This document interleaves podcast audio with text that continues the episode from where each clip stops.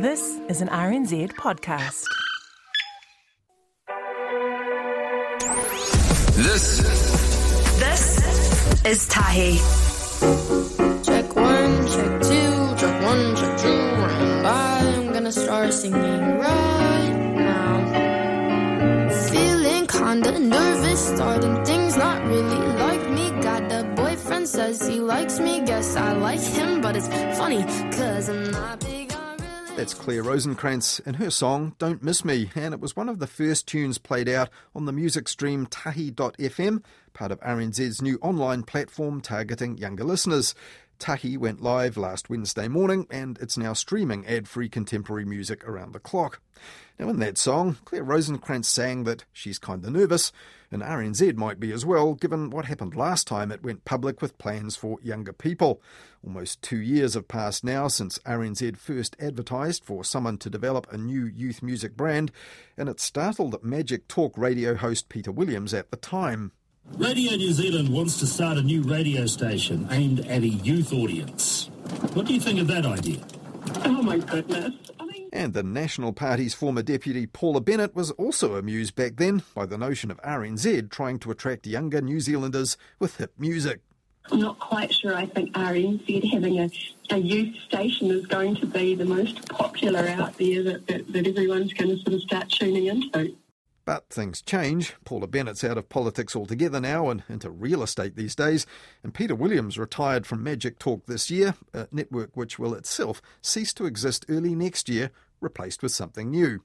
And RNZ's new music brand, well, that plan involved taking RNZ Concerts FM frequency, and the almost instant outcry about that and other cuts to RNZ music collapsed the plan completely. Even the Prime Minister got involved. And look, I understand Radio New Zealand, yes, have obligations to all New Zealanders, and it's their view that they are currently not catering for one sector. Um, but it is my view as Arts Minister, keeping aside that I, I cannot interfere in their programming, it's my view that one does not need to come at the cost of another. RNZ playing ad free contemporary music on the radio is the last thing the commercial broadcasters want.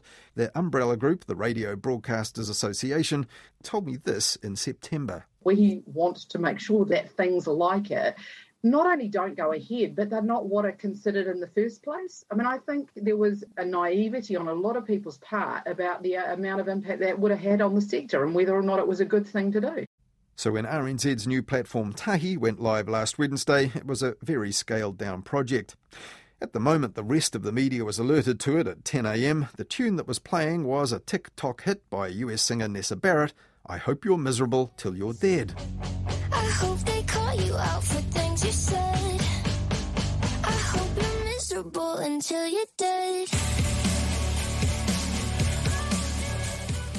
So is that tune just a coincidence or a message to those opposed to RNZ rocking a younger audience? And will Tahi take this further? Megan Whelan is RNZ's head of content.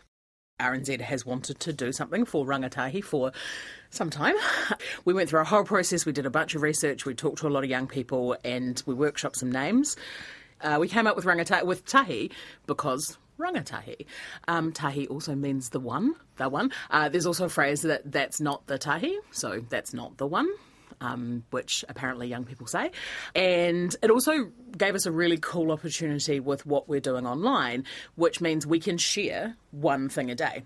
Um, so you'll see if you go to the website, when you scroll up, you get to um, what we're calling the tahi.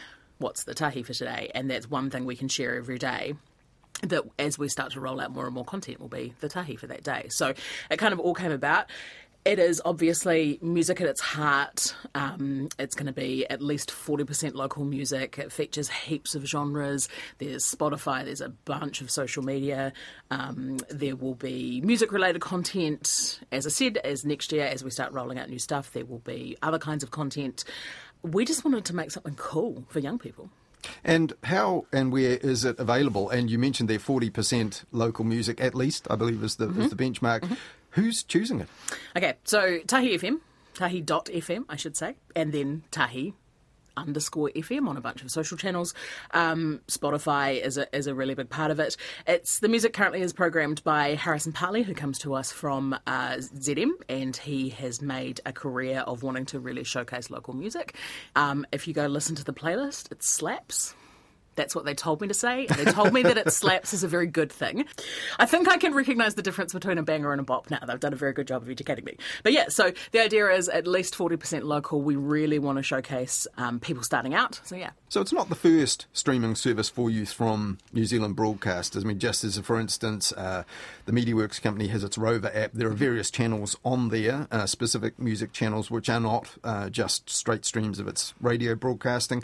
Likewise, NZME, uh, which owns you know the other half of the country's radio stations, they had a crack. They launched um, a youth-focused little network um, through, I think, an intern program uh, called Kick on their platform iHeartRadio. But what will be new? What will be public service about Tahi? What what what makes the RNZ element to this different to anything the commercial radio companies would do? Well, first of all, it's commercial free.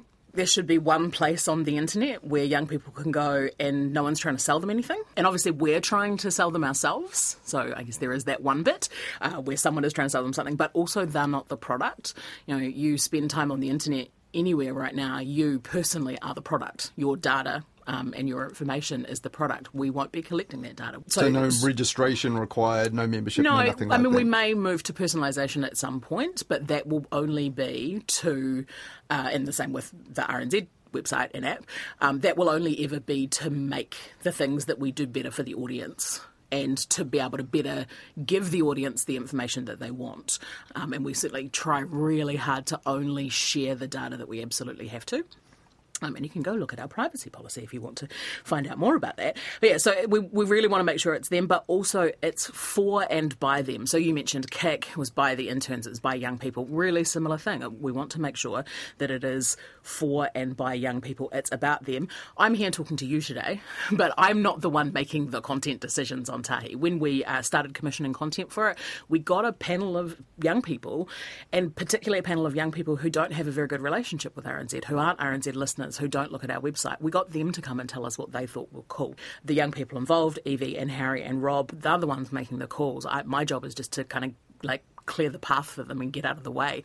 Did you actually think about like a whole standalone app just for this this, this service? Yeah, I mean that's certainly on the on the things we would like to do. Because the yeah. reason I mention it is that uh, one other difference about Tahi is that uh, it looks like you want to actually solicit composition, songs, uh, maybe other material too down the track from the actual users, right? And that's something that, for example, I think um, Otago Access Radio did. They've got their own thing where local kids can um, supply content to them. Um, but this is is this going to be a core part of it that you're making available uh, the music made by the young people who are listening? Yeah, absolutely. So if you go look at the website, there is a link that says send us your waiata. Cool. And actually, if you listen to the stream, you will hear that it covers a bunch of genres and there's heaps of local music in there.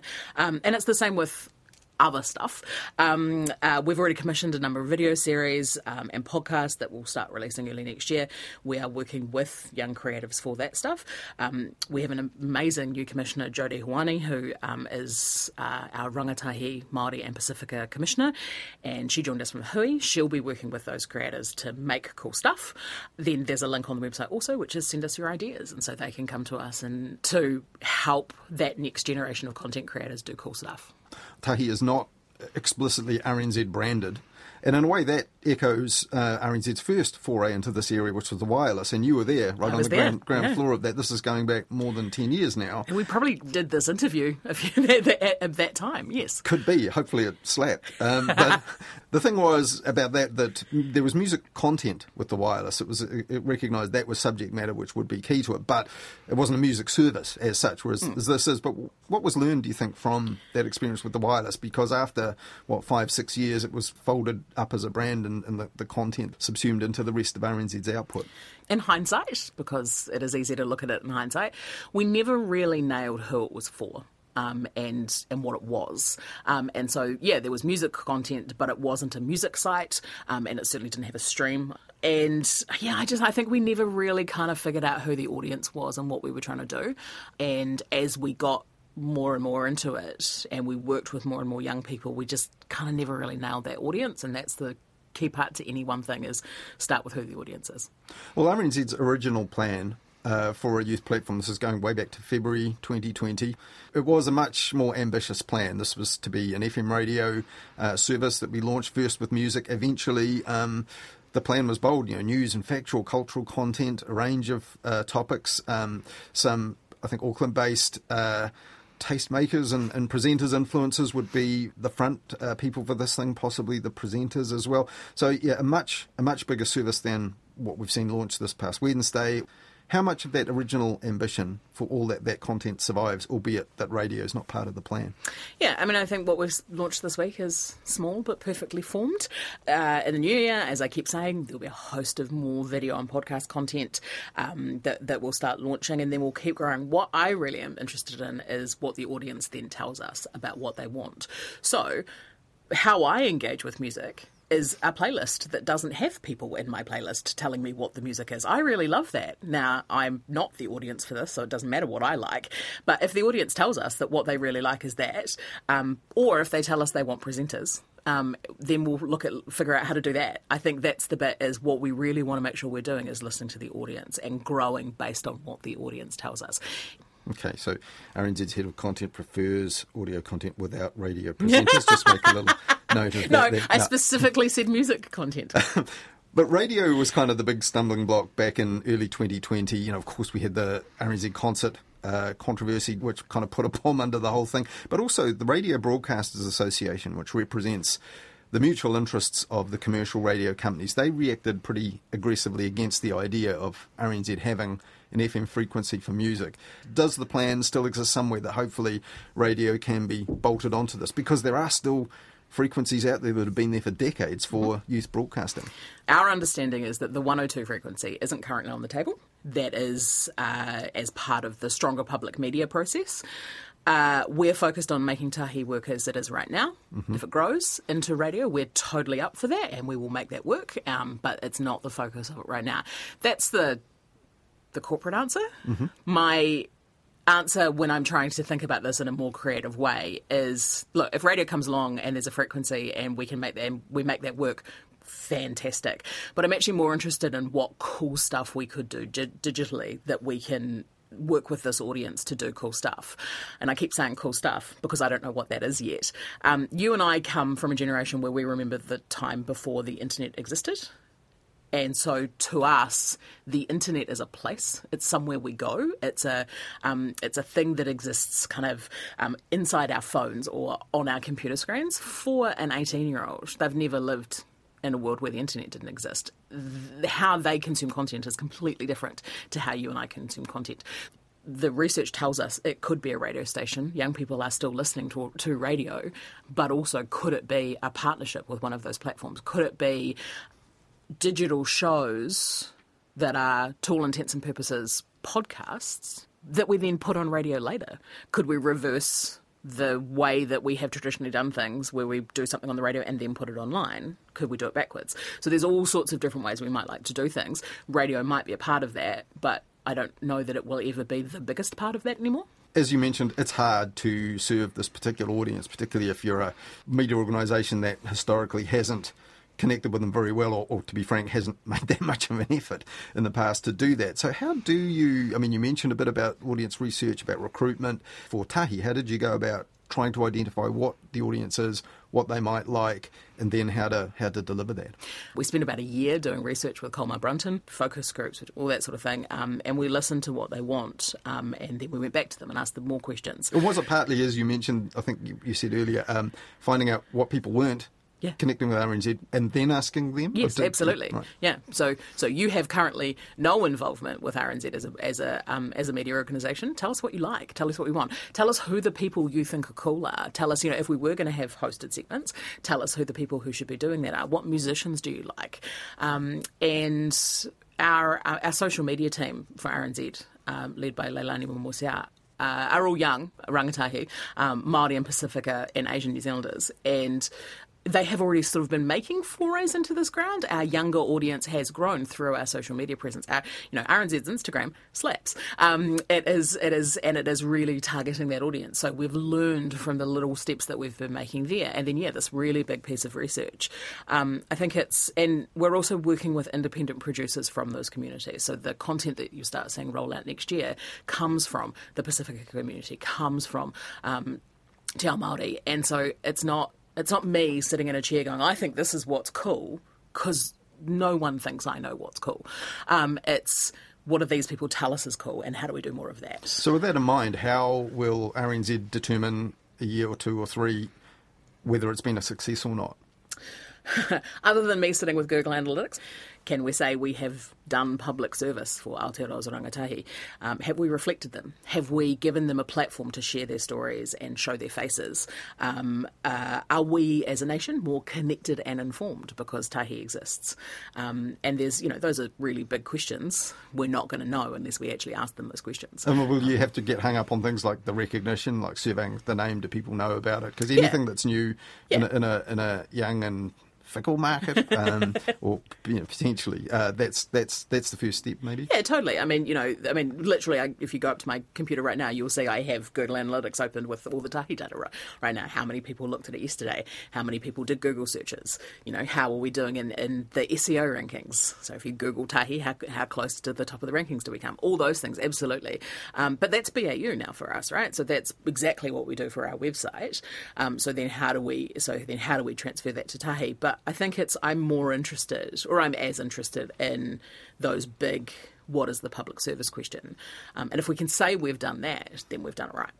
This is an underserved audience. Yep. This is the whole theory about this, and part of RNZ has this broader mission of expanding the audience and reaching more New Zealanders. RNZ's trying something new. If it doesn't take, if it doesn't work, they'll just quietly dissolve it and they won't it won't be too dramatic. Or is this definitely a building block for something that they're determined to stick to? If in, in, six months or a year we say actually we did this experiment and it didn't work, the answer isn't well let's not do it anymore. The answer is well then how do we do it? Let's get it right and and do it in a different way. And I think that's a thing that we haven't been particularly good at as an organisation over time. It doesn't have to be a massive stop one day and start a new thing the next day. It can just be let's change things over time and try new things. Um, are we committed to uh, continuing to serve this audience? Yes, young people deserve public media. And one final question question. Um, when it was launched uh, and announced to the media at 10 on Wednesday, I tuned in. And the song that was playing was uh, TikTok star, I think she sprang to prominence a couple of years back, Nessa Barrett, and a song called I Hope You're Miserable Till You're Dead that wasn't selected as a specific message to those in the radio industry. The uh, the people that were concerned about RNZ concert um, getting bumped from FM uh, being an obstacle to this plan, was it? Nothing. Nothing it's a, to do with it. It's a banger, Colin. Mm-hmm. Um, and no, I checked. I did ask, but it is. It was. It was not at all pointed. Um, and it's a. It's a great song. It is indeed. Go yeah. listen to the playlist. That was Megan Whelan, RNZ's head of content, and you can tune into Tahi digitally at tahi.fm. It's also available on Spotify, Instagram, Twitter, TikTok, and other platforms.